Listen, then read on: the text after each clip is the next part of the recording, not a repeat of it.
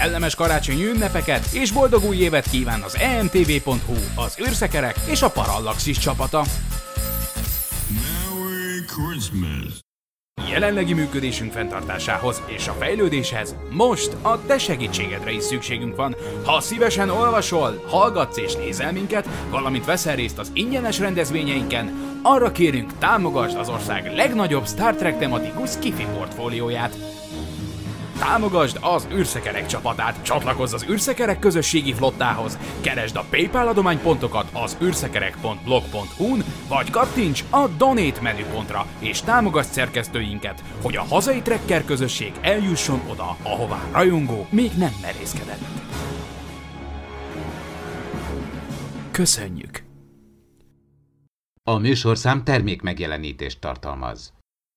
12 éven aluliak számára nem ajánlott. Figyelem! A műsorban spoilerek bukkanhatnak fel. Az emtv.hu bemutatja.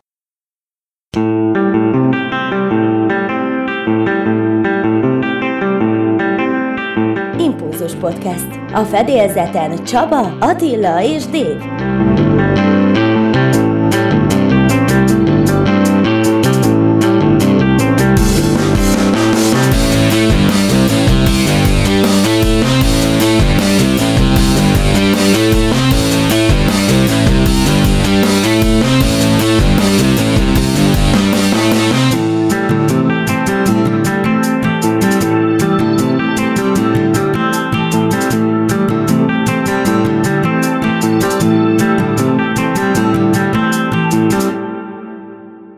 Szeretettel üdvözlöm az Impulzus Podcast hallgatóit. 2018-ban utoljára hallhattok minket. Ez egy remek alkalom arra, hogy összeszedjük, mi is történt idén. Hát nem volt egy eseménytelen év, ami mögöttünk van Star Trek szempontból. Van ennek nagyon-nagyon sok pozitív hozadéka, de negatív dolgokra is ki fogunk térni. Összességében azt mondhatjuk, hogy mindenképpen a pozitív felére billen a mérleg, hiszen újra szó van a Star Trekről és újra napi szinten tudunk valamiről diskurzust indítani. Ennek megfelelően akkor végig is megyünk a Star Trek világának a legfontosabb idei eseményein. Előtte viszont talán érdemes lenne az űrszekerekről is beszélgetni egy kicsit, hiszen itt nálunk is komoly események történtek. Az egyik ezek közül, hogy elindultak az űrszekerek közösség találkozók. Az elsőt azt sikerült májusban megrendezni, és júniusban követte is a második. Ezt követően egy kicsit elkalandoztunk, voltak nekünk ilyen Star Wars-os témába történő kilengéseink is, illetve Csillagkapuban Zoliékkal, a Stargate Command Hungarian Site-tal közösen rendeztünk Stargate-es eseményeket is, illetve részt vettünk ezeknek az eventöknek a szervezésében, hol a Zoliék, hol mi szerveztük, de mindig valahogy együtt oldottuk meg ezeket, és ősszel aztán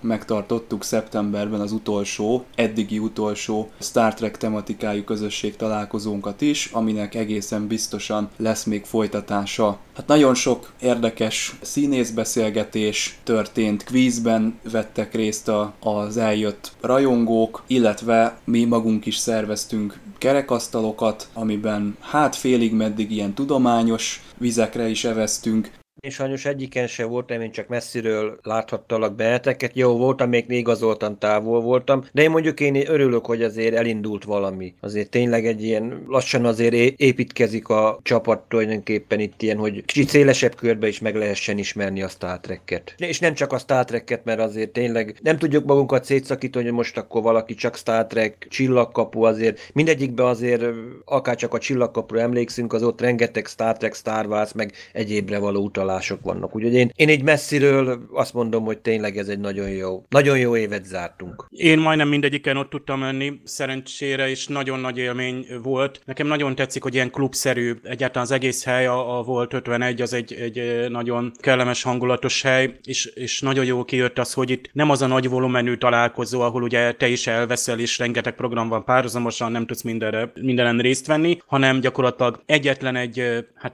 panel van, illetve váltogatják egymást azok a most már ilyen fix műsorpontok, hogy van ugye a színészbeszélgetés, hát az egyszerűen csúcs. Ugye én nagyon szeretem ezeket a színészeket, tehát a legtöbbjükkel tényleg most, most láttam először őket, és így van, akikkel sikerült is így néhány szót váltani, fényképezkedés, minden, ami ilyenkor együtt jár nekem, ők igazi sztárok, tehát a Star Trek-et magyarul ők hozzák el, az ő hangjuk ivódik egybe. Egyébként ugye Star Wars-os, meg Stargate-es tematikus találkozók is voltak, tehát akkor olyan színészek is voltak. Kulisszatitkok, és a trekken kívüli szinkronról is rengeteget beszéltek, szóval ez, ez nekem nagyon-nagyon nagy volt. Az élő podcast adások azok meg olyan nagyon érdekes, mert ugye ez, ez nem is tudom, tehát a podcast az ugye az, az, az távol vagy a készítőktől, csak hallgatod. Maximum visszajelz az interneten, és hogy élőben ülsz le a hallgatókkal, akár ők ott közben is szólhatnak meg. Tehát ez, ez, ez az egész egy nagyon jó atmoszféra, nagyon jó hangulatú adások lettek azok, ugye a Parallax és meg Impulzus live adások, és hát a kvíz az meg, én azt hiszem, hogy az oldja fel a végén az, hogy ott lehet egy kicsit már, tehát ugye előre elkészített kvíz, az, az ugye mi is be segítettünk Attilával, ugye Attila kőkemény kérdéseivel, nem?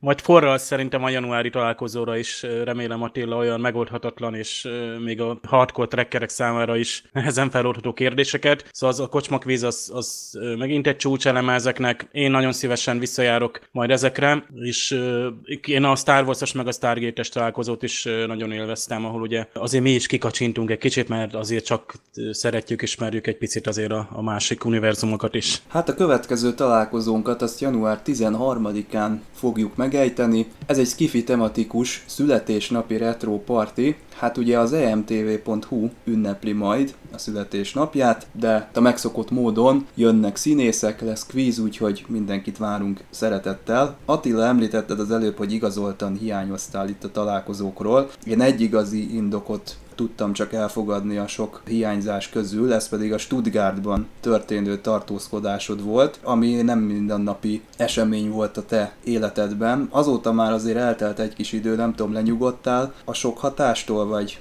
ö, még élénken benned él ennek a dolognak a, a, érzése? Figyelj, ezt elfelejteni nem lehet. Egyrészt, hogy az ember úgymond nem csak úgymond a hazai viszonyokat, viszonyokban látja akár a Star Trek-et, vagy akár másfajta, más tematikájú szifik, fantázik, meg különböző ilyen tényleg a képregény világába, meg filmek világába azért látjuk a külföldi rajongóknak a rajongásának a különböző szintjeit, úgyhogy ez tényleg egy olyan, ez egy olyan pluszt ad az embernek, hogy ez azt mondom, ez egy életre ki tud tartani. Vagy, vagy esetleg azt mondom a következő fesztivál fesztiválig, ha, ha mondjuk kicsit optimista akarok lenni. Egyébként tényleg azt mondom, e, ez, ez volt az egyetlen egy eset, ami tényleg elismerem, hogy igazoltam, voltam távol tőletek. És aláírásra Mindenki... igazolod, mert van aláírásod és autogramod. Aláírás is, és igen. Hát ő igazolja, hogy... És igen, ahogy a görög barátomnak is mondtam az interneten, még kint Németország bírtam, és nem, a fotó az nem Photoshop. Tehát bárki azt gondolja, hogy mert nekem szokásom a különböző Photoshopok készítése, hogy tényleg van, aki a falra mászik tőle, van, aki tenek tetszik. Ez, ez valódi kép, amit egyébként ki van rakva. Vagy aki a Twitteren látja, az nyugodjon meg, az valódi kép. Magamról nem csinálok Photoshopot. És, és azért mai napig azért követem, a, aki, aki miatt kimentem a, a, erre a fesztivál, úgyhogy mai napig élénken követem azért tevékenységét, és igyekszem én is a népszerűsítésbe belefolyni.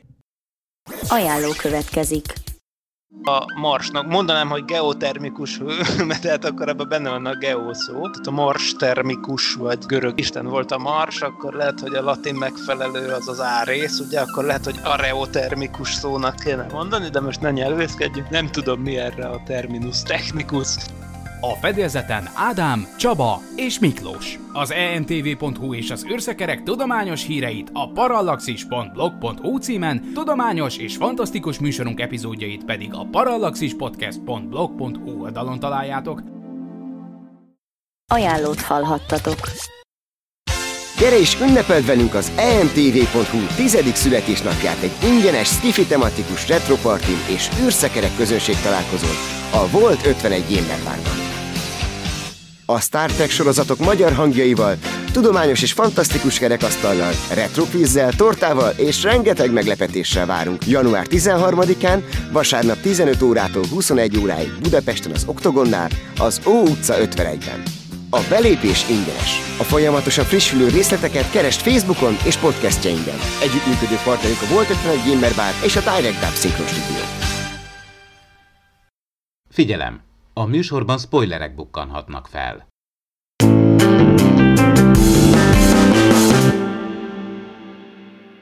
Hát akkor verekedjük át magunkat újra a 2018 legfontosabb Star Trek-es eseményein. Én igyekeztem fontossági sorrendet felállítani, lehet, hogy ez nem mindenütt fogja megállni a helyét, hiszen vannak itt ilyen egység szilárdságúnak tűnő hírek. Én azt gondolom, hogy az első három az ténylegesen a legfontosabb lett, amik itt előtte fognak következni, mert hogy fontossági sorrendben visszafelé fogjuk ezeket ismertetni. Azokat úgy már nehéz volt elrendezni, mert egyrészt különböző ligában eveznek ezek a különböző események, ténykedések, másrészt meg hát, hogy most kinek mi a fontos, az, az is egy szubjektív dolog. De ne is húzzuk az időt, tizedik helyre tettük azt a tényt, hogy kettő darab Star Trek mozifilm készül. Ha jól emlékszem, ezt áprilisban jelentette be nekünk maga a Paramount.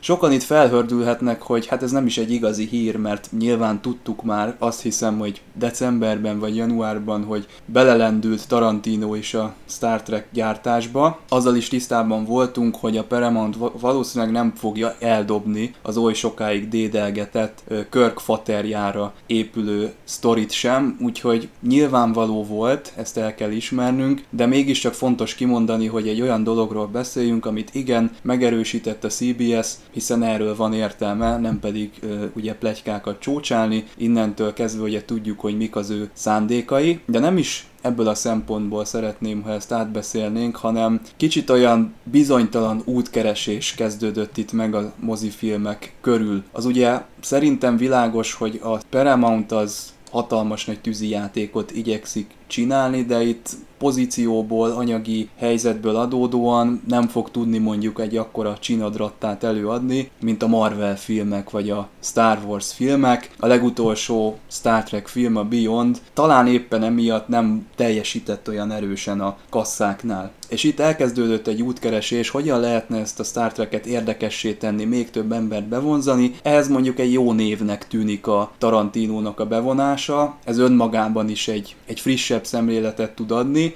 de ugye itt a mozifilmeknél is szerintem úgy látja a Paramount, hogy nem érdemes egy lóra mindent feltenni, hanem igen, csináljunk különböző megközelítéseket, úgy sem fog minden mindenkinek tetszeni, a rajongók el fogják mondani a véleményüket, így viszont több lábon tudnak állni, és talán ki lehet szélesíteni a Star Treknek a mozis univerzumát is, hát egyelőre két filmről beszélünk, de mindent el kell kezdeni valahol, tehát ki lehet úgy szélesíteni ezt a témakört is, hogy később aztán mindenki megtalálja a neki tetsző Star Trek élményt. Hát nekem ebben a legjobb az, hogy kétféle mozifilm jöhet, vagy várható.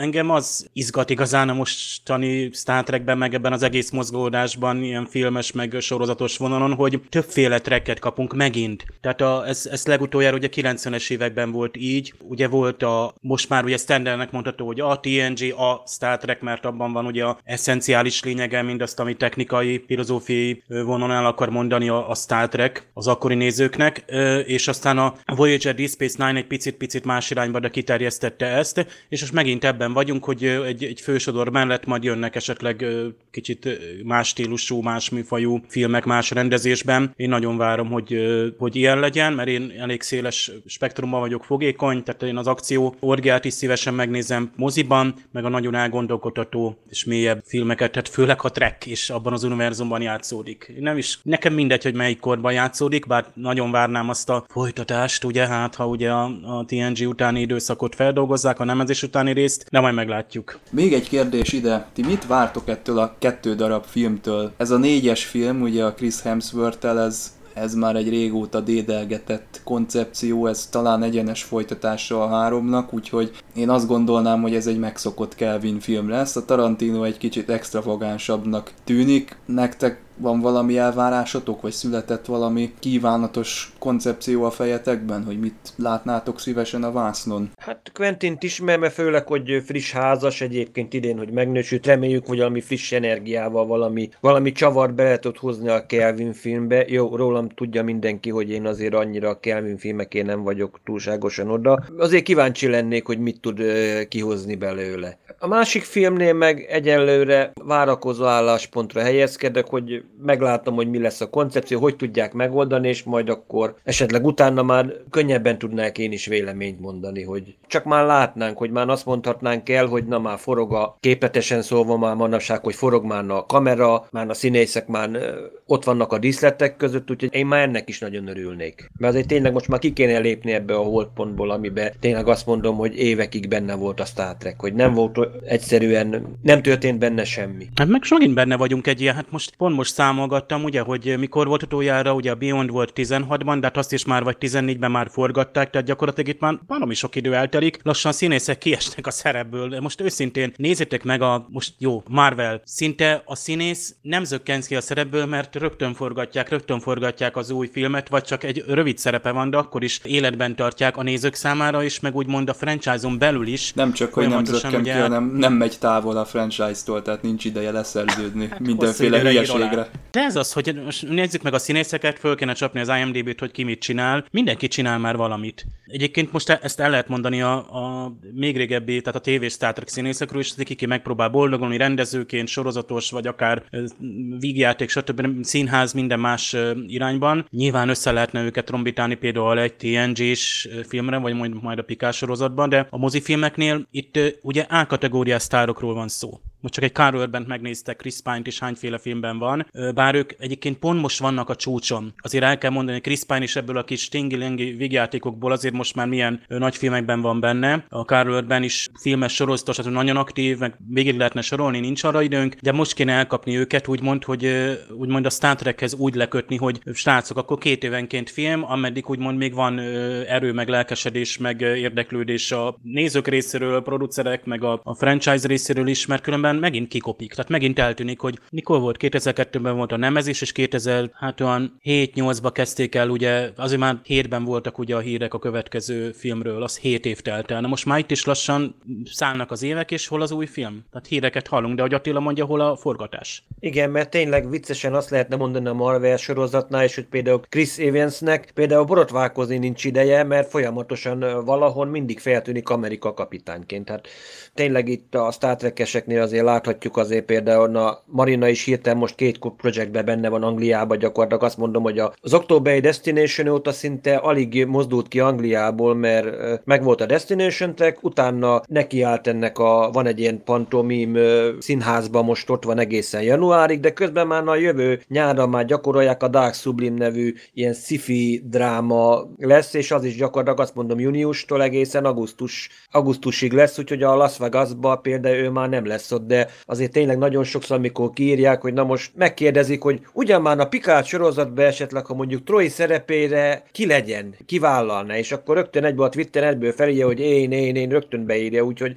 szerintem a többiek is ugyanígy vannak ezzel egyébként, úgyhogy tényleg, ahogy Dave mondja, hogy igen, tessék, most kéne megfogni még a színészeket, amikor még lehet, amikor még van idejük rá, meg még energiájuk is van. Hát évek óta röptetik, hogy tényleg a színészek is elpötyögök, hogy jó lenne még egy film mondjuk a Picarddal, Cisco-val és janeway együtt, amíg még a színészek még azt mondom, hogy még alkotóképesek. Most itt csúnyán mondom, nem akartam mondani, hogy öreg, öregszik, hát sajnos a színész is öregszik, mert látjuk, de hát tényleg ugyanaz kéne szinte majdnem, mint a Marvelnél, ahogy megvan még az a régi generáció, és már itt van az új generáció is, aki, aki nem csak a discovery akarja nézni, hanem hogy még új, új élményekre vágyik. Új vagy régi élményre is. Hát hogyha már a Marina Sörtiszt említetted, ezzel tovább is lendülhetünk, hiszen ő az Orville-ben és valamilyen formában benne lesz, ezt tudjuk. Tehát a kilencedik helyre a még több Star Trek vonatkozás az Orville második évadában került. Marina Sörtisen kívül John Billingsley, aki ugye az Enterprise Floxdokia, és Tim Russ is feltűnik, és azt is régóta tudjuk, hogy Robert Picardo visszatér, remélhetőleg most nagyobb szerepben lesz majd, mint az első évadban történt, illetve a rendezői székben Jonathan Frakes és Robert Duncan McNeil is helyet kapott. Ez látszólag egy Orville hír, de hát ugye ennyi Star Trek vonatkozással egyrészt nem lehet figyelmen kívül hagyni, másrészt azt sem nagyon lehet, hogy sokak számára most az Orville a Star Trek. Lehet, hogy ezt nem szeretjük, ez így van, meg kell majd nézni 5 vagy 10 év múlva, hogy mi lesz erről az általános vélekedés, hiszen tudjuk, hogy a TNG-t sem fogadták el a rajongók, meg az Enterprise-ra is ment a köpködés, aztán most nézzük meg, hogy milyen a megítélése. Ennek el kell telnie egy kis időnek, mire ezt meg tudjuk mondani. Most viszont ki kell mondanunk, hogy az Orville sokak számára a Star Trek, de aki nem is ilyen szélsőségesen gondolkodik, annál is meg lehet állapítani, hogy az Orville a Star Trek rajongók számára is egy Star Trek sorozat. Igen, mert megnézzük az Orvinnak, megnézzük a stáblistáját. Gyakorlatilag azt mondhatjuk, hogy a 5, sőt lehet, hogy már az 50%-nál is több gyakorlatilag Star Trek veteránokat látunk. Nem csak azt nézzük, hogy mondjuk Frakes is ott ül, de mondjuk akár magát megfelelően is szinte majdnem trekkesnek nevezhetjük, mert azért ő gyerekkora óta nagy Star Trek rajongó. Az tényleg azt lehet mondani, hogy az ős trekkesek, akár, akár aki mondjuk a stábba volt, vagy akár színész, az tényleg szívesen megy az Orville-be, mert úgymond tényleg ismerősöket látnak. Az Orville az én azt mondom, hogy kvázi Star Trek sorozat, tehát nem kell azt mondanunk, hogy ez most a Star Trek, mert azzal pláne azt mondjuk, hogy, hogy akkor semmi más nem Star Trek, ez csak a Star Trek, ami mondjuk a TNG hangulatot tükrözi, amit én is alapnak meg standardnek tekintek, és bármikor és mindig, de, de van most már más Star Trek is szépen nő, és azért jó, hogy van Star Trekhez hasonló, vagy nagyon azt a hangulatot visszaadó sorozat, de nem kell, hogy az is Star Trek legyen. És ilyen módon szerintem a Discovery-ről is le lehetne venni ezt, hogy Star Trek nem azért, mert nem érdemli meg, vagy nem méltó a Star trek hanem van egy jó látványos sci dráma sorozat, ami is egyfajta Star Trek. Tehát én, én, én ezekbe gondolkozok, hogy legyen minél több olyan, ö, akár Star Trek színészekkel, akár jó ö, mai színészekkel, meg ö, akár régi színészekkel, akár újakkal, amit érdemes nézni, amint ott ragadsz. Hát az Orville ilyen, hogy ott ragadtál, és ö, nagyon kíváncsi vagyok, amikor ugye most jön ez a másik évad, hogy még trekkesebb, vagy még szifisebb lesz, tehát egy kicsit komolyabban, tudományosabb olyan értelemben, hogy még több olyan problémát vet fel, amit a Star Trekből már megszoktunk. A visszatérő színészeket én is nagyon imádom. Egy vicces múltkor a Tim Rust éppen egy Supergirl epizódban csíptem el. Hát azért remélem az Orville-ban valami érdekesebb szerepe lesz. Nyolcadik helyen Pike, Spock és egyes újra feltűnik a Discovery második évadában. Ezen kívül Kulber is visszatér, bár ez egy kicsit más tészta. Sarkos véleményem van erről. A készítők szeretnék a track rajongókat visszacsalogatni a Discoveryhez. Nem tartom egy jó iránynak, szerintem nem kéne ezekhez a klasszikus karakterekhez mindig visszakanyarodni. De mit gondoltok erről ti? Pálykot még úgy, ahogy azt mondom, elfogadom. Bár mondjuk jobban örültem volna, ha tényleg új karaktereket ö, veszünk elő, tényleg, hogy egy új, akár egy új kapitány, vagy meghagyjuk tényleg szarút kapitány, megbízott kapitánynak. Azért láthattuk, azért az volt a Star Treknek a nagy szerencséje, azt mondom idézőjelbe téve, de ha mondjuk akár megnézzünk más filmeket is például, akár például mondjuk azt mondom a Csillagok háborúját, hogy azért mindig, mindig új főhősöket tudtak kitalálni. Visszautaltak más szereplők, visszajöhettek, azért a TNG-be is azért láthattuk például szereket, vagy Spock feltűnt, de én azt mondom, hogy akkor tessék, akkor tényleg új, új, új hősöket teremtsünk, ne kotorászunk úgymond a ládába, hogy na, nincs itt, nem kalódik egy olyan karakter, akit esetleg feltúpírozva 21. századi igényeknek legyen. Tálaljunk úgymond a régi és az új rajongóknak, hanem igen, végre tényleg új karaktereket teremtsünk, amik, amik tényleg érdekesek a régieknek, régi rajongóknak, új rajongóknak is, és dübörögjön a szekér. Igazából voltak nagyon jó kameók a TNG-ben, amikor visszajött a Spock és ugye a Scotty, de azok arányosabban voltak. Egy epizód az, az bőven jó volt, itt viszont én azt látom, hogy az egész évadot ezekre a visszatérő szereplőkre húzták fel, és az eredeti főszereplők azok háttérbe szorulnak, legalábbis a reklámokban. Kicsit megborult az egyensúly, legalább annyit látjuk a Pike-ot és a Spockot, mint mondjuk a Burnhamet, ezáltal, mintha tényleg egy eredeti sorozat tribútot néznénk nyilvánvaló szerintem, hogy Pike itt megint lopni fogja a show-t, ugyanúgy, ahogy Burnham elől az első évadban Lorca elvitte a show-t. Tehát hiába van a készítőknek egy valamilyen szándéka, egyszerűen nem úgy oldják meg. De figyelj, egyenlő optimistán állok, évad végén majd megmondom, hogy sikerült vagy nem, legalábbis az én szememben, mert addig, addig még egyelőre nem tudjuk minősíteni, hogy pontosan most hogy fog ez sikerülni. Annyit tudunk mondani, hogy egyelőre meglássuk, hogy mit tudnak ebből az ötletből kihozni arányokról beszéltél Csaba, és uh, ugyanez van nekem is, meg ahogy mondtad Attila, lopta a Jason Isaacs a sót, ami egyébként nem baj, csak ugye előre be volt harangozva, hogy Introducing a Martin Green, és ő lesz a főszereplő, hát kvázi főszereplő az a Lorca lett. Most meg majd ugye a, a Anson Mount lesz, meg a Spock lesz, tehát itt, itt ha csak nem a Burnhamnek nem lesz valami égetően, égetően nagyon és iszonyú nagy szerepe abban a nagy történetben, ami most ugye állítólag most tényleg valami egységes történetszálat kapunk. Pedig lehetne egyébként hagyományos kis sztorit is, vagy egy tudományos sztorit, amit ugye reméltünk a, ugye az első trélereknél, de most nagyon arra megy rá, hogy a Spocknak a jelleme hogyan alakult, vagy milyen volt akkor, ugye, és még ugye, hogy a, ú, most nem tudom, hogy a Cage előtt vagyunk, vagy majd már Cage után, de mindegy, mert itt most már annyi Pike kapitányunk lesz, hogy már nem is tudjuk ki melyik időségben volt a Pike kapitány, meg admirális, meg minden. Nincs kifogásom, hogy jönnek új színészek, tehát én a reboot színészeket is szeretem, mert ők viszont jól belettek castingolva, megtalálták a helyüket, itt majd ez kiderül. Csak itt annyi történetszállat gyanítok, meg nagyon úgy fest, hogy itt, itt tényleg itt bombasztikusra akarják vinni már csak a, a castinggal ugye a, a, a következő évadot, pedig nem kéne, mert, mert annélkül is lehetne egy jó sztifit csinálni, tehát csak írjanak jó epizódokat. A listánk hetedik helyén Nicholas Meyer trónol, aki új Kán trilógiába kezdett. Azt hiszem, Dave, hogy talán még május környékén írtál erről egy hírt, amiben kifejtetted, hogy miről lenne itt szó, egy minisorozatról, ha úgy tetszik. Aztán ez szép lassan eltűnt a CBS-nek a fiókjában, most ez ősszel kiderült, hogy a szerzőnek fogalma sincsen róla, hogy hova tűnt a projekt. Ő a maga részéről megcsinálta a megbízást, tehát megírta a forgatókönyveket, és átadta a stúdiónak, de hát a projektnek azóta hűlt helye van a nyilvánosságban, nem tudjuk, hogy föl fog-e éledni ez a dolog. A kommentelők közül is sokan azt mondták, hogy nem is igazából lenne szükség erre a Kán trilógiára, az azonban vitathatatlan, hogyha egy ilyenről van szó, akármilyen formában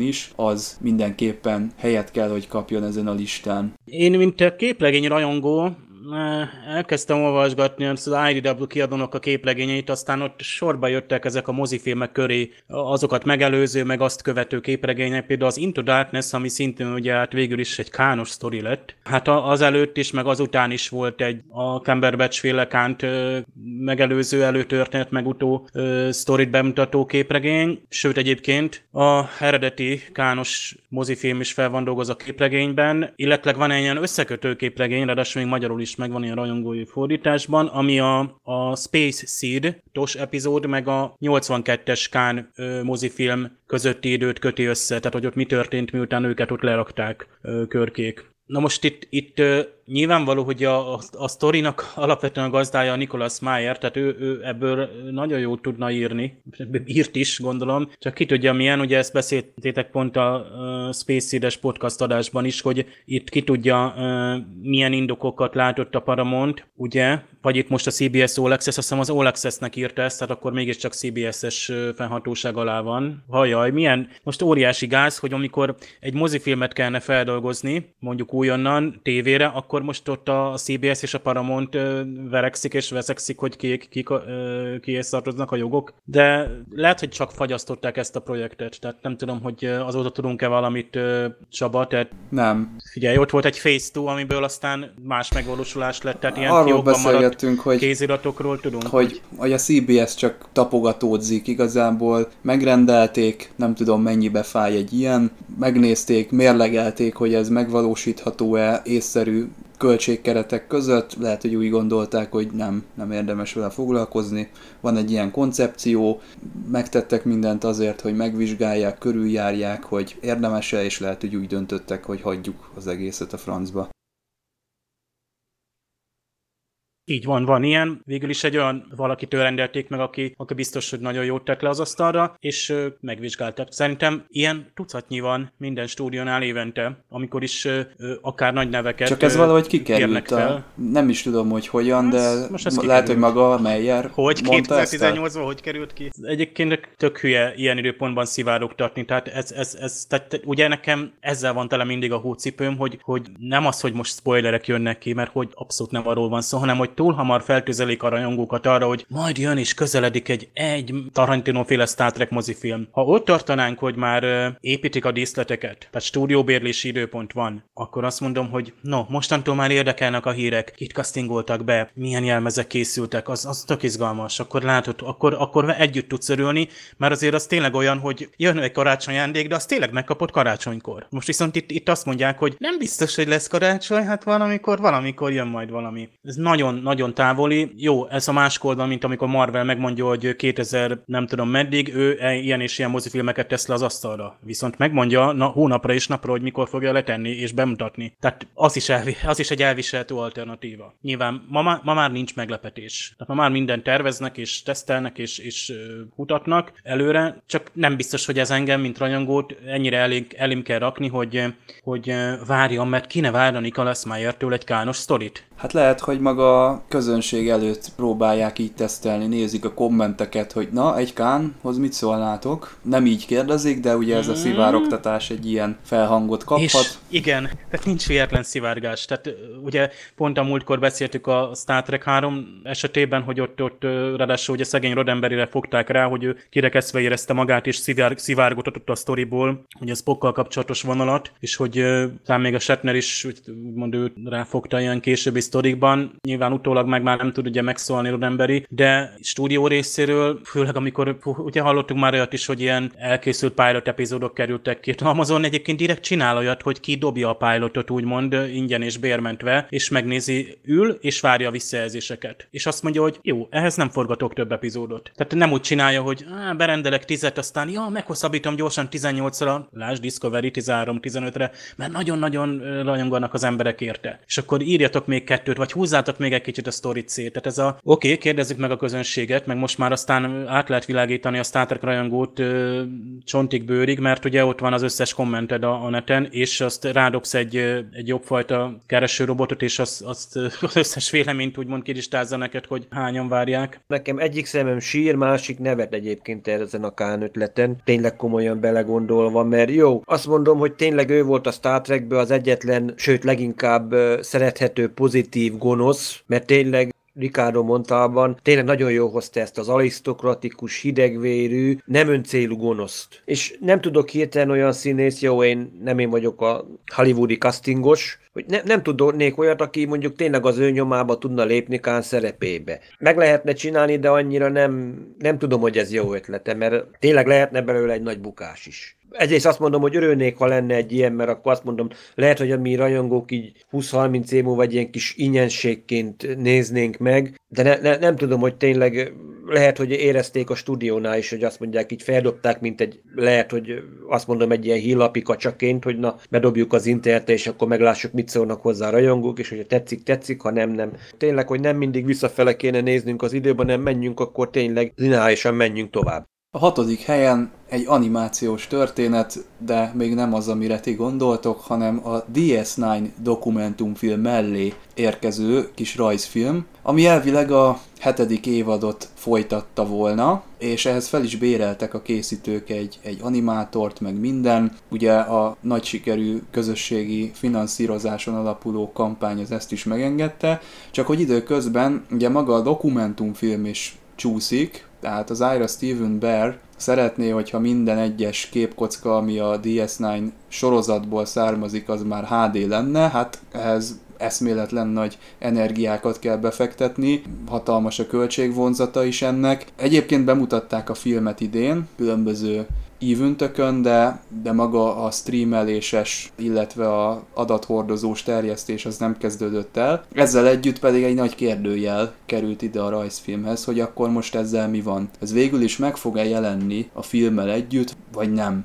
Hát nem tudom, mert jó lett volna, mert az is tulajdonképpen az az egyik olyan sorozat a Star Trek közül, ami tulajdonképpen befejezetlen lett, mert azért láthatjuk Sixco most ott van a profétáknál, háborúnak vége, de azért még a Dominiumnak nem minden csapata vonult ki, akkor még ott vannak a különböző, Odo, Odo most éppen visszament szépen az alapítókhoz, éppen most kicsit átalakítja őket, hogy azért kicsit békésebbek, toleránsabbak legyenek, és, és nem tudunk semmit. Mint ha azt mondanám, hogyha mintha akármelyik mozifilmet mondjuk a felénél mondjuk leállítottuk volna, és akkor jó, majd gondoljátok tovább, kedves néző. Még egy, egy ilyen animációfilmben is akkor tényleg ennél is azért szívesen láttam volna folytatást, mert sajnos mondjuk ki itt Magyarországon, sajnos a DS9, sőt a, akár ma egy Star Trek nézzük, nagyon, nagyon gyengén vagyunk eresztve az ilyen különböző ilyen nem kanonikus folytatások terén. Tehát jó lett volna. Hát igen, itt van az, hogy tényleg mindenki akar valamit akarnának csinálni, csak vagy a lelkesedés fogy el, vagy a, vagy a pénz. Hát az az, hogy a nem kanonikus folytatással el vagyunk látva,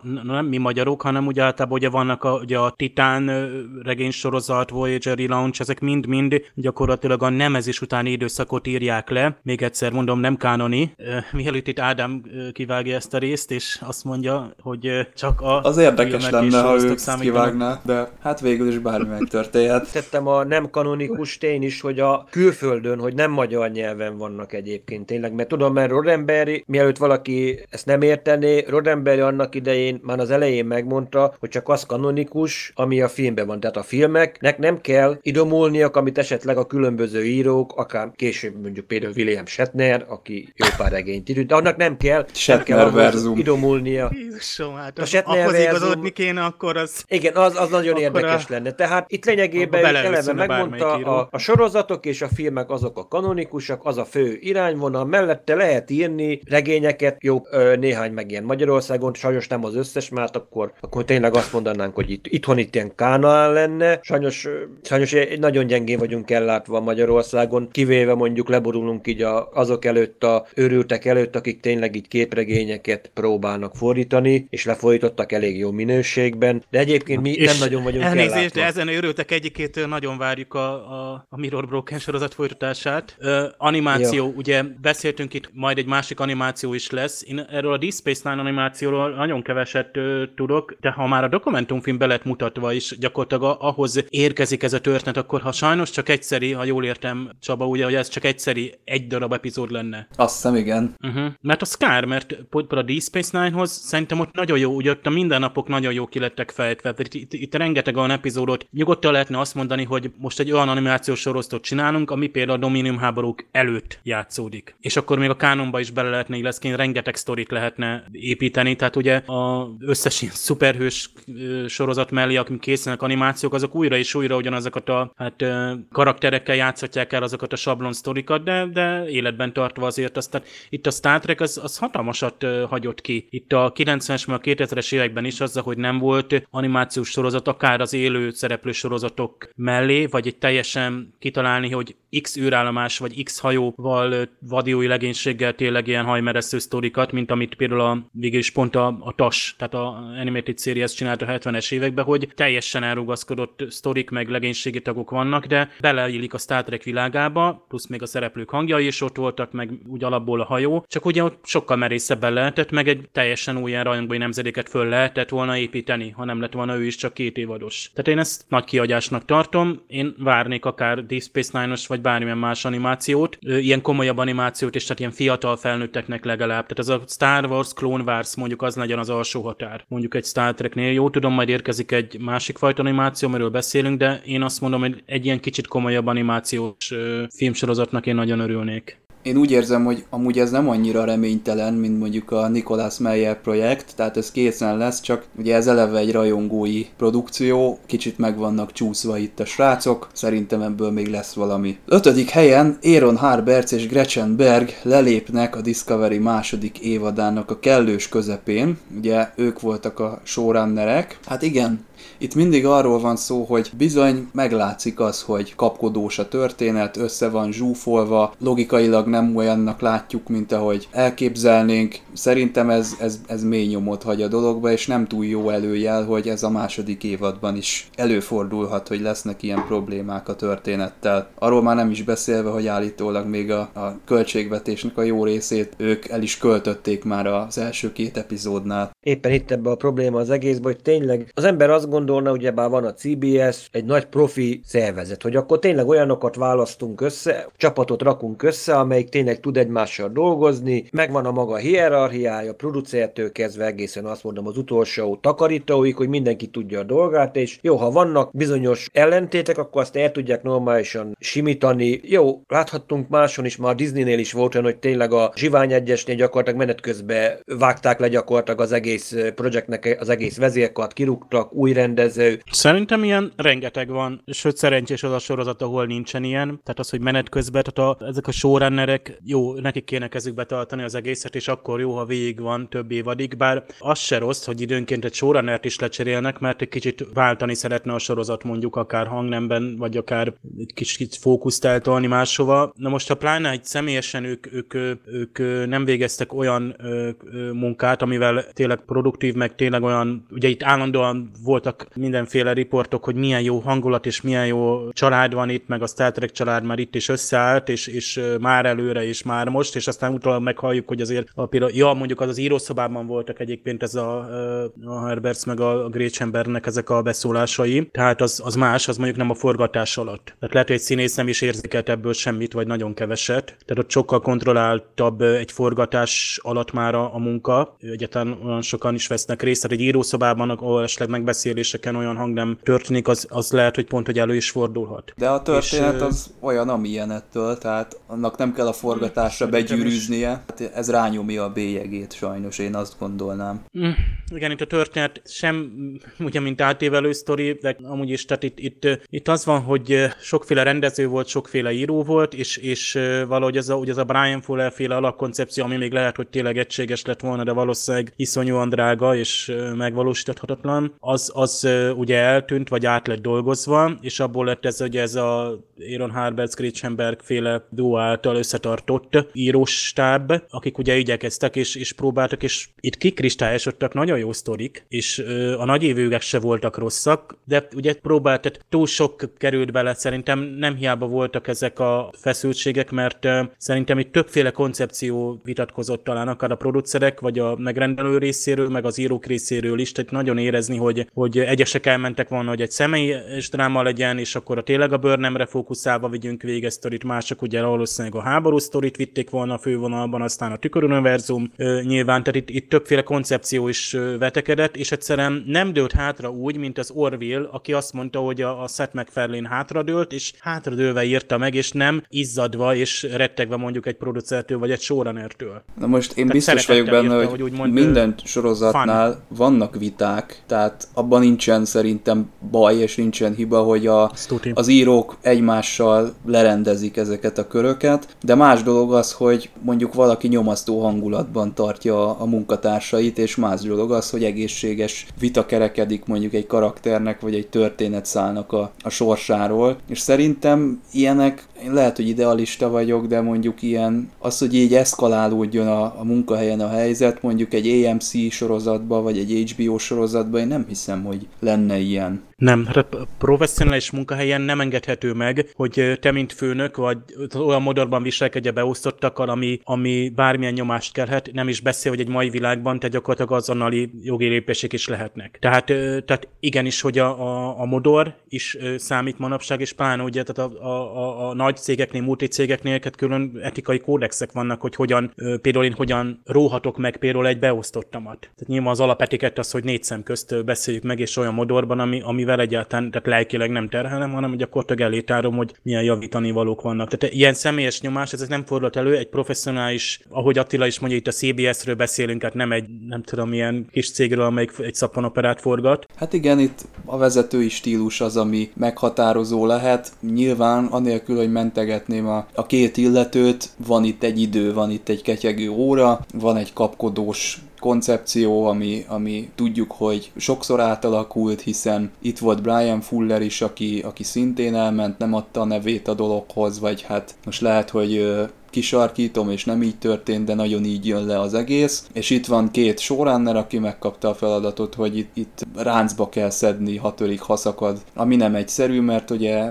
különböző koncepciók röpködnek, határidőre el kell készülni, de hát ez a vezetői feladat, hogy ezt le kell kezelni udvariasan és hatékonyan, anélkül, hogy ítéletet mondanánk, ugye ezt így összefoglalhatjuk. Negyedik helyezett, és ígérjük, hogy ez lesz az utolsó negatív hírünk, ez a Chris Pine és Chris Hemsworth körül kialakult pénzügyi helyzet a folytatásoknál, illetve ugye a, a mozifilmeknél. Hát nem is tudom, hogy mit mondjak erre, hiszen ezt idén több körben mi is megtárgyaltuk, és azóta csak az az elszomorító, hogy nem érkezett erről újabb fejlemény, tehát még mindig nem tudjuk, hogy legalább a Chris Pine visszatére körkapitányként. Vannak olyan színésztársaik, például a Carl Urban, aki nagyon optimista, és azt mondja, hogy hogy a viharban ne térne vissza, hát olyan nincs, hogy, hogy nem. Viszont a sajtó nagy része meg nagyon pessimista ezzel kapcsolatban, ők már el is temették ezt az egész projektet, és már arról cikkez mindenki, hogy vajon ki lesz az új kör, és ki lesz az ő édesapja. Szávikra gondoljatok, ugye például a, a Star Trek 2-ben és 3-ban, ahol ugye Alley már azt hiszem túl sokat kért volna például a, a harmadik részhez, és akkor jött ugye Robin Curtis, és ő lett hirtelen Szávik. Ez egy, ez egy több évtizedes történet Hollywoodban szerintem, hogy amikor már egy, egy, egy színész vagy színésznő megteheti, és miért ne tehetné meg? Tehát amikor a bevétel lesz aztán a filmből, és lehet, hogy ahogy beszéltük is, hogy némelyek egy-egy színész vagy színésznő kedvéért ülnek be akár a filmre. Tehát itt nyugodtan mondható, hogy valakit a Chris Hemsworth vonz be, valakit pedig mondjuk maga a, a Chris Pine, és teszem azt többek között az érül be a filmre. Tehát itt, itt, itt, itt A-kategóriás mozisztálkról beszélünk, akiknek ugye tárgyalási adóászaik vannak, és majd egyszer a végéhez jut. Én szerintem is az lesz, hogy azért meg elkészül ez a film, tehát ahogy, tehát ahogy most azért a Star Trek azért elég jó áll abból a szempontból, hogy ugye visszatér azért a normális kerékvágásba olyan értemben, hogy 20 évvel ezelőtt azért nem volt kérdés, hogy készül-e újabb Star Trek film az előző után, és itt mindig az van, hogy jaj, nem volt olyan siker az Egyesült Államokban az első hétvégén, mert a Beyond sem, meg nem tudom mi, közben meg amúgy rajongó és siker, de azért most már nagyon kacsingat, tehát meglátjátok már ugye Made in China, ugye ez van most már a, nem csak a Marvel filmekre, hanem most már a Star Trek filmekre is írva, tehát komoly kínai közreműködés van, tehát gyakorlatilag pénz az van és lesz, és akarat is van, sőt szerintem a sztori is ott van valamelyik fiókban, csak melyik fiókban, Attila, te ezt lehet, hogy jobban tudod, szóval én nagyon bízom benne, hogy lesz valami. Chris Hemsworth egyébként talán ő az, aki pont lecserélhető ebből a szempontból, mert nem egy ilyen volt, hogy egy egyszer előfordult mellékszereplőt, őt, őt lecseréltek aztán egy néhány évvel későbbi filmben. Most meg már miről beszélünk? Tehát gyakorlatilag őt mikor láttuk utoljára körkapjaként? Tíz évvel ezelőtt? 2009, igen. Most már tíz Oké, éve. tehát uh, már én nekem is fényképet kell elővenni, hogy emlékezzek rá, hogy a Chris Hemsworth milyen volt George körként, és nem is beszélve, a, aki akkor született, és most megy be mondjuk majd a első élete első Star Trek filmére, neki mindegy lesz, hogy ki a körkapját. Itt sokan egyébként a színészeket hibáztatják, köztük Chris Pine-t is, de én úgy gondolom, hogy nem ennyire egyszerű a dolog. Ne úgy képzeljétek el, ezt most a kedves hallgatóknak mondom elsősorban, hogy ott ül a Chris Pine, fel van téve a csizmája az asztalra, és akkor megkapja az, az ő ajánlatát, és akkor az van ott, hogy valami nagyon kevés, és akkor hirtelen fölpattan, hogy na, akkor neki ez így innentől kezdve kevés, ő a Star Trekért nem csinál semmit, és akkor kiviharzik a, a tárgyalóasztal mellől. Ez ennél szerintem egy sokkal bonyolultabb és, és összetettebb kérdés. Arról már nem is beszélve, hogyha ténylegesen a Paramount megváltoztatta azt az összeget, amit korábban ígért neki, akkor az még jobban árnyalja ezt az egész helyzetet. Harmadik helyezett maga a Short Tracks-nek a bejelentése és a premierje, hiszen nem csak ugye elárulták nekünk, hogy a Discovery-ig nem kell kivárnunk a januárt, hanem még idén kapunk történeteket, hanem ezt ténylegesen meg is kaptuk, és az én személyes véleményem az, hogy régóta nem láttunk már ilyen jó Star Trek történeteket, úgyhogy ez az év meglepetése. Lesznek itt még jobb hírek is, de én úgy gondolom, hogy azért talán ez az egyik legjobb, mert megkaptuk, kézzel fogható epizódok vannak, és én azt gondolnám a, a fórumokon töltött idő alapján, hogy ezzel még a rajongók is meg vannak elégedve többségében erre az újdonságra tényleg szükség volt, én azt mondom itt, akár a Discovery szintjén nézzük, akár az Star Trek szintjén, mert erre szükség van, tényleg egy kitölti a, úgymond a két évad közötti szünetet, hogy gyakorlatilag nem felejtkezhetünk el, és tényleg várjuk az újdonságokat, és ez tulajdonképpen az olyan, mint mondjuk voltak a, aki mondjuk ismeri az ilyen különböző ilyen sci-fi univerzumoknál, máshol is van olyan, hogy megvan mondjuk a film, kijön, és akkor utána jönnek azok a könyvek, amelyek tulajdonképpen előzményeket írnak a különböző karakterekhez, szereplőkhöz. Most itt is tulajdonképpen mi ezt képi anyagba kaptuk meg, Sarut, Tillit, akkor azt az idegent, mókás arcot megkaptuk, tehát ott ahol tulajdonképpen a hajó lett volna elvileg a összekötő kapocs, de ez, ez szerintem ez egy nagyon jó lépés volt. Hát még várhatjuk még azért Harry Maddot azért az újévi meglepetésként ebből a sorozatból, de ez szerintem ez tényleg erre nagyon nagy szükség volt. Abszolút jó időben, nagyon jó helyen kezdett ez a sorozat, meglepetésként robbant be, és tehát nagyon jó kis epizódokat hozott.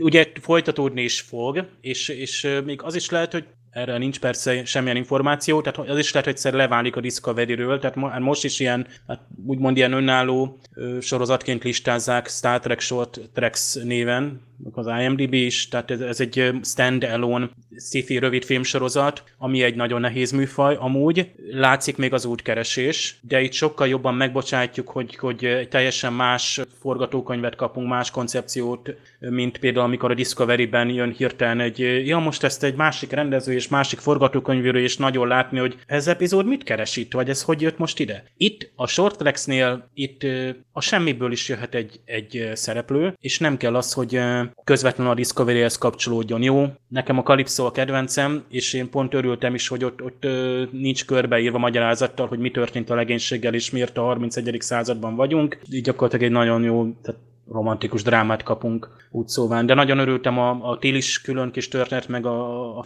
szarus háttérsztorinak, mert ott adott egy, egy kis előtörténetet, és nem kell ezekből több. Tehát nagyon nehéz műfaj, ugye, novellákban is, meg az a egyáltalán írott formában is mindig a legnehezebb ugye a rövid műfaj, ahol eszenciálisan kell valamit alkotni egy karakterrel, vagy néhány pár beszéddel. Jó sikerülnek ezek, és, és hát például Escape Artistot, ugye nagyon várjuk, Harry Maddot jön harmadikán januárban, tehát meg is előzi a, ugye megelőzi a Discovery bemutatót. Megelőzi, Igen. mert az harmadik, az pedig később.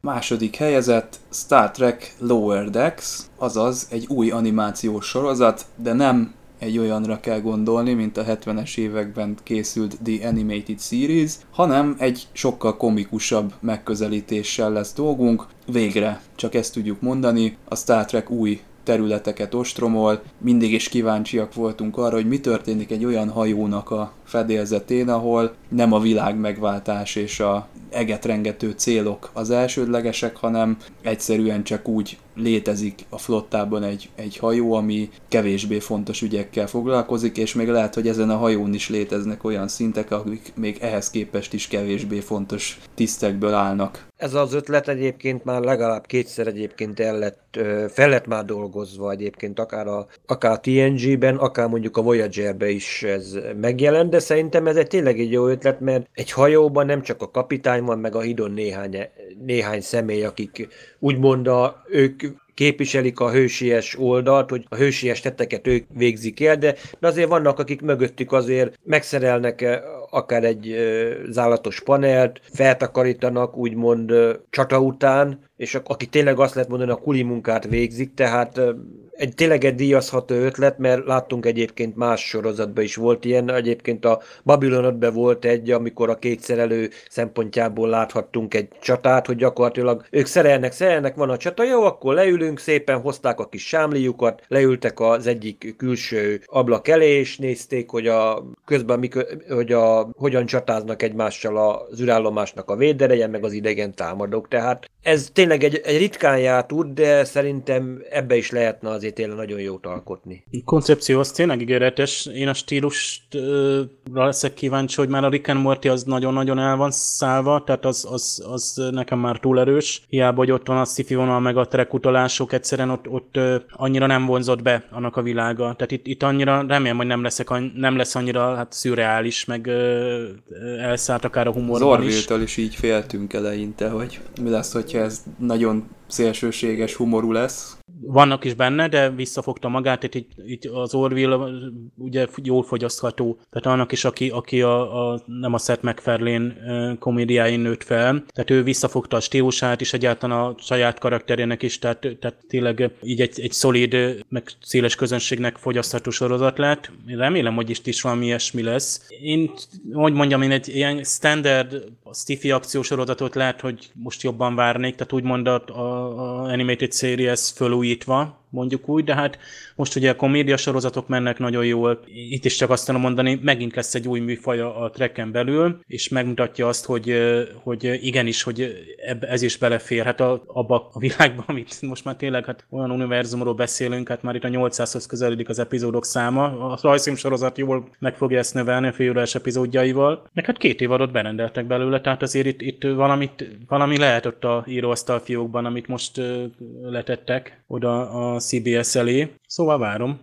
És hát azt hiszem, hogy kétség sem férhet hozzá, hogy melyik 2018 legjobb és egyben legfontosabb híre. Így van, Patrick Stewart főszereplésével új Picard sorozat fog készülni, ami 2019 végén, tehát lehet, hogy jövő ilyenkor már új élményekkel leszünk gazdagabbak, tehát 2019 végén fog debütálni az előzetes tervek alapján. Még addig ne álljatok fél lábon, mert azért a Discovery is csúszott, az ilyen produkciónál ez bőven benne van, de a nagyon optimista beslések szerint nem kell már erre sokat várnunk. Éppen időben, Ugye Patrick Stewart elkezdi ostromolni lassan a 80-at, de még pont szellemileg és testileg is készen áll egy ilyen sorozatnak a, az elvitelére, úgyhogy én azt hiszem, hogy a, a CBS nem tudott volna jobb döntést hozni ebben az évben. Azt mondhatom tényleg, hogy még épp időben. Végre eljutottunk oda, hogy tényleg akkor most ö, szépen időrendbe tényleg megyünk akkor tényleg a nemezés utáni történetekre, és még tényleg Sir Patrick még el tudta vállalni. Eddig úgy tudjuk, hogy tényleg új szereplők lesznek mellett, hogy egyelőre TNG-sekről nem tudunk, hogy egyáltalán felkérték volna, mert még Las Vegasba is, meg a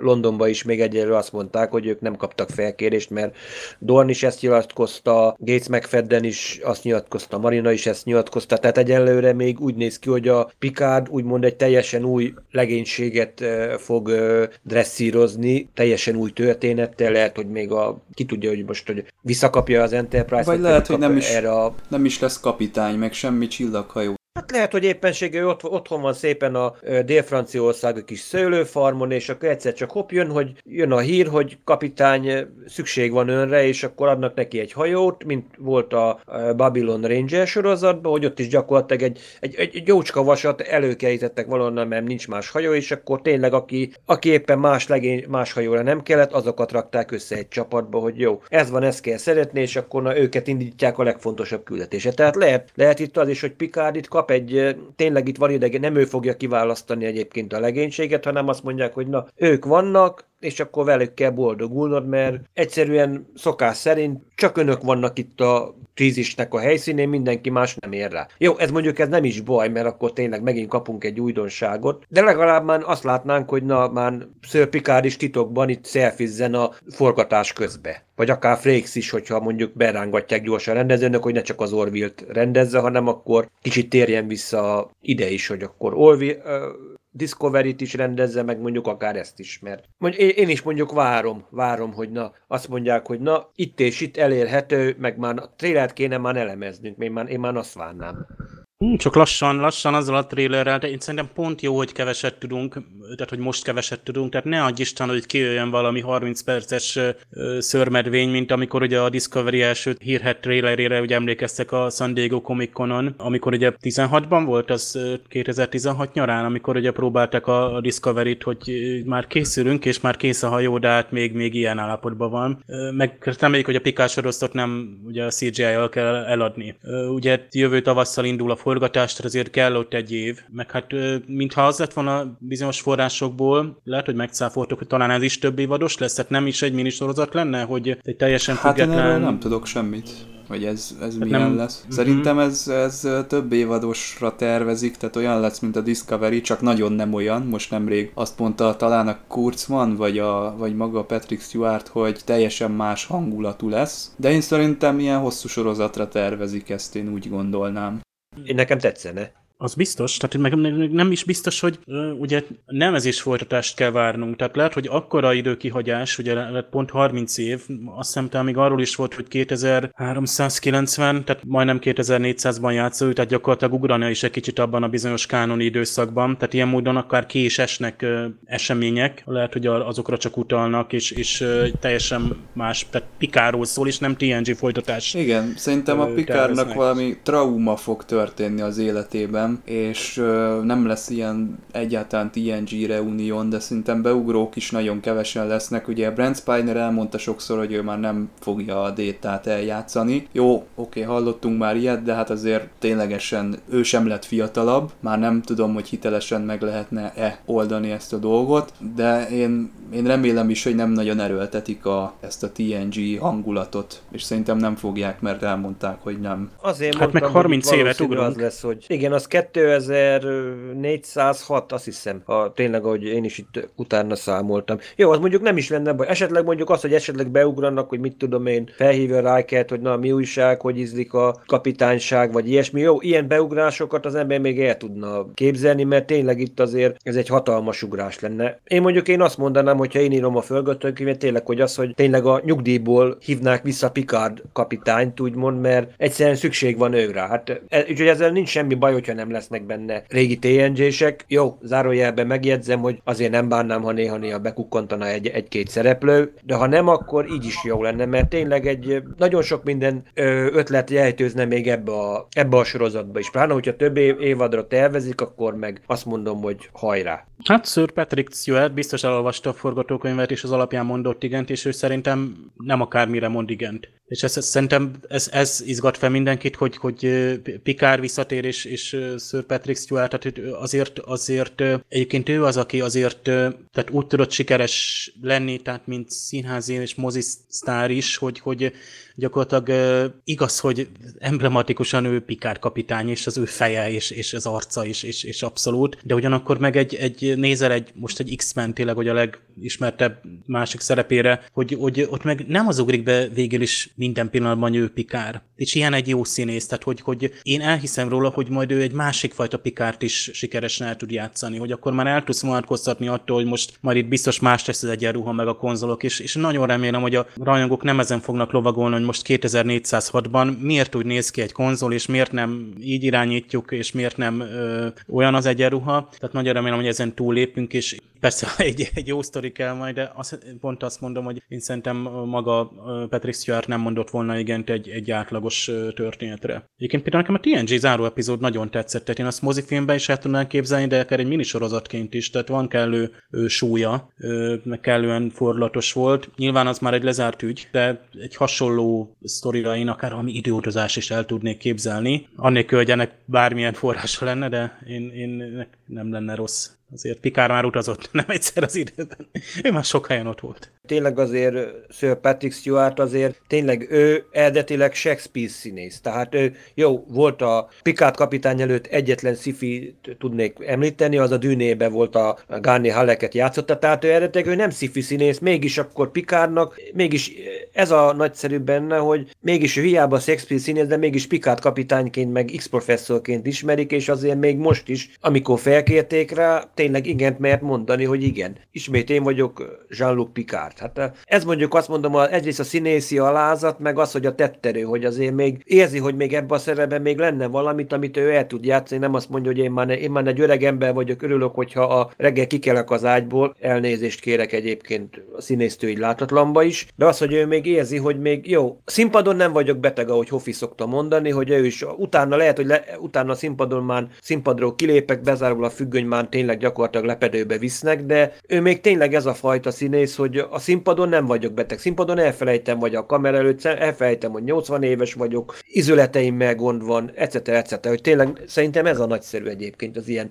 ebben a régi generációban, amiből sajnos kikopunk lassan, hogy már nem lesznek ilyen színészek.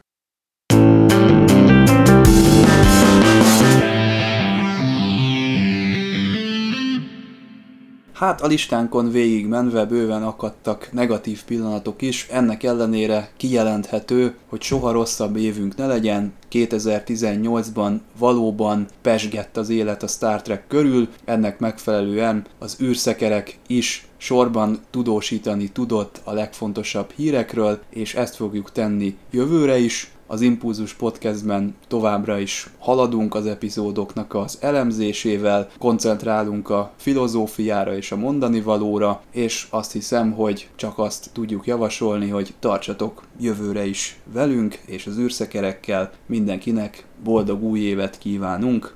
Szervusztok! Szervusztok, boldog új évet! Sziasztok!